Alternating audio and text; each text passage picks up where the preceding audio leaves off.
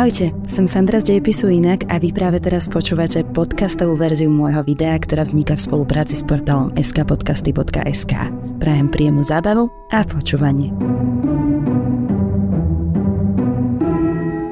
Na jeseň devätnásťstodvadsaťdva britský archeológ Howard Carter po desať ročiach bezvýsledného pátrania objavil v Egypte hrobku, a nie hosiaku. Hrobku, ktorá sa zapísala medzi najväčšie archeologické objavy ľudstva. Lokalizoval hrobku faraóna z osemnástej dynastie, ktorý vládol v starovekom Egypte v štrnástom storočí pred Kristom. Tutanchamona. Áno, toho, o ktorom sme sa učili, že na trón nastúpil ako malý chlapec a zomrel tesne potom, ako dosiahol dospelosť. Jeho život bol síce krátky, no Tutanchamon nebol bezvýznamným panovníkom, ako sa často hovorí. Mladý faraón sa do nášho povedomia najviac zapísal tým, že vďaka jeho hrobke a bohatej hrobovej výbave pomohol modernému človeku porozumieť starovekému Egyptu viac ako čokoľvek predtým. Nedávno ubehlo presne sto rokov od objavenia jeho hrobky a sedemnásteho februára dvetisícdvadsaťtri ubehlo presne sto rokov, odkedy bola oficiálne odpečatená. Poďme sa spoločne pozrieť na život Tutanchamona, najslavnejšieho faraóna v histórii.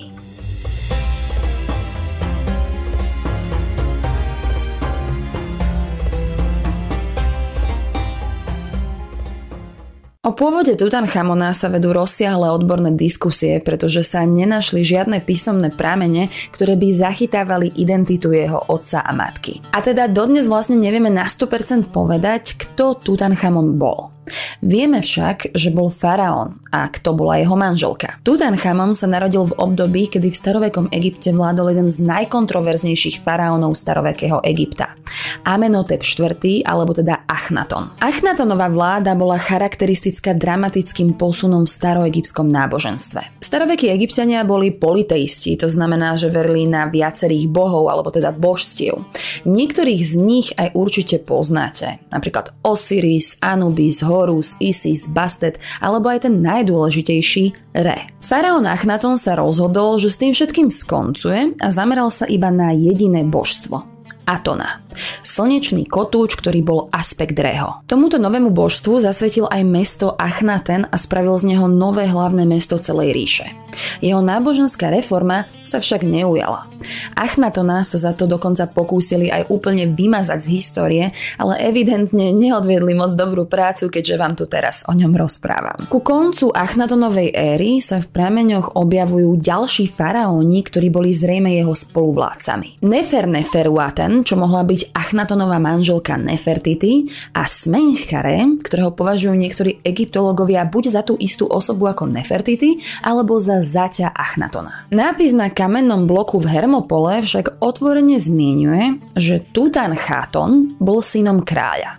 Nevieme však, ktorého z nich. Totižto Achnaton a Nefertiti boli vyobrazovaní iba s dcérami a potomkovia mužského pohlavia sa v spojitosti s týmto párom nespomínali. Z tohto dôvodu pôvod Tutanchamona zostáva neistým. Rokmi sa však stal najpripustnejším predpoklad, že bol synom kacírskeho faraóna Achnatona. No a pokiaľ ide o Tutanchamonovú matku, to je o niečo väčšia záhada. Niektorí egyptológovia tvrdia, že jeho matkou bola buď samotná Nefertiti, Achnatonová hlavná manželka, alebo to mohla byť múmia, ktorá sa našla v inej hrobke a dali jej prezývku mladšia dáma. Tutanchamonová genetická výbava sa s mladou dámou zhoduje a dé en á testy preukázali, že to mohla byť Achnatonová sestra. Okolo Nefertiti však stále panuje záhada, pretože jej pozostatky sa nikdy nenašli, aj keď egyptský archeológ Zahi Hawass to možno už čo skoro prelomí. Keďže neskorší faraóni sa snažili, aby to vyzeralo tak, že éra Achnatona sa nikdy neudiala,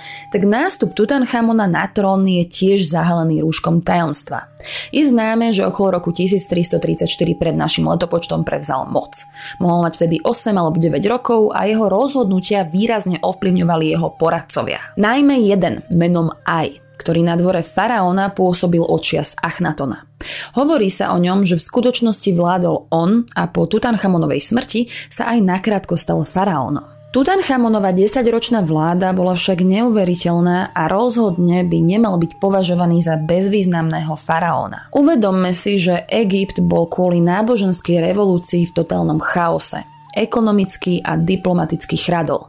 Všetko bolo zanedbávané. Mladý faraón mal tým pádom naozaj veľa práce. Celú situáciu musel nielenže upokojiť a ustať, ale naštartovať obnovu a navrátiť všetko do stavu, aký bol v časoch pred Achnatonom. Ako prvé obnovil tradičných bohov, s čím prišla aj úprava jeho mena z Tutanchatón na Tutanchamon, aby ukázal svoju oddanosť Amonovi. Nechal prestavať množstvo chrámov a sôch, ktoré boli znehodnotené za čias Achnatona, dal zhotoviť rôzne nové výzdoby, vyobrazenia, a to najmä tie v Karnaku a v Luxore. Oženil sa aj so svojou nevlastnou sestrou Anchesenamun. Nie touto, ale touto. A mal s ňou dve dcéry, ktoré zomreli v detskom veku. Ich otec Tutanchamon sa tiež nedožil vysokého veku. Predpokladá sa, že zomrel ako osemnásť či devätnásť ročný. Keďže sa však dochovalo jeho mumifikované telo, tak vieme povedať, aký fyzický stav mal ešte keď žil. Väčšina expertov sa zhoduje, že bol nižšieho vzrastu, že mohol trpieť minimálne dvoma genetickými poruchami, deformáciami kostry a rôznymi chorobami vrátane malárie. Jeho múmia bola veľmi poškodená v oblasti hrudníka a na jednej končatine. Dodnes nevieme povedať, čo presne stálo za jeho úmrtím. Existujú iba rôzne teórie, napríklad, že mal nehodu na voze pri love pštrosov a zomrel na následky zranenia alebo na infekciu. Ďalšia teória hovorí, že zomrel na maláriu či dokonca tumor. Pokiaľ ide o jeho manželku Anchesenamun, niektorí vedci sa domnievajú, že Tutanchamonova manželka sa po jeho smrti vydala za jeho poradcu Aja. Iné teórie však tvrdia, že po smrti mladého faraóna Anchesenamun napísala list kráľovi Chetitov Šuppiluliumovi I, od ktorého žiadala sobáš s jedným z jeho synov. Čo sa týka Tutanchamona, jeho odkaz v podobe reštaurovania celého Egyptu k tradičným hodnotám neprežil.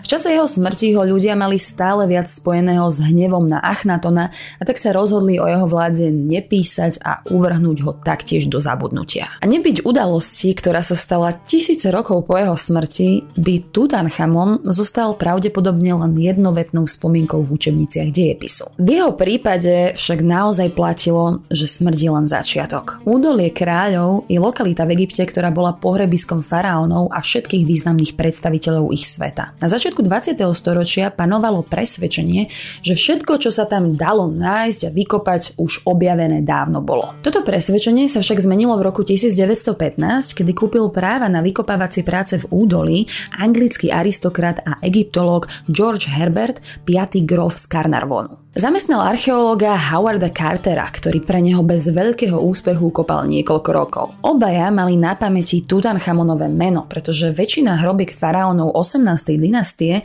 sa našla a bolo stále viac evidentné, že jeden z nich chýba. Tutanchamon. Obaja si boli na sto percent istí, že údolie kráľov je to miesto, kde by mohol byť pochovaný. Carter sa tam preto presunul a pokračoval vo svojej práci.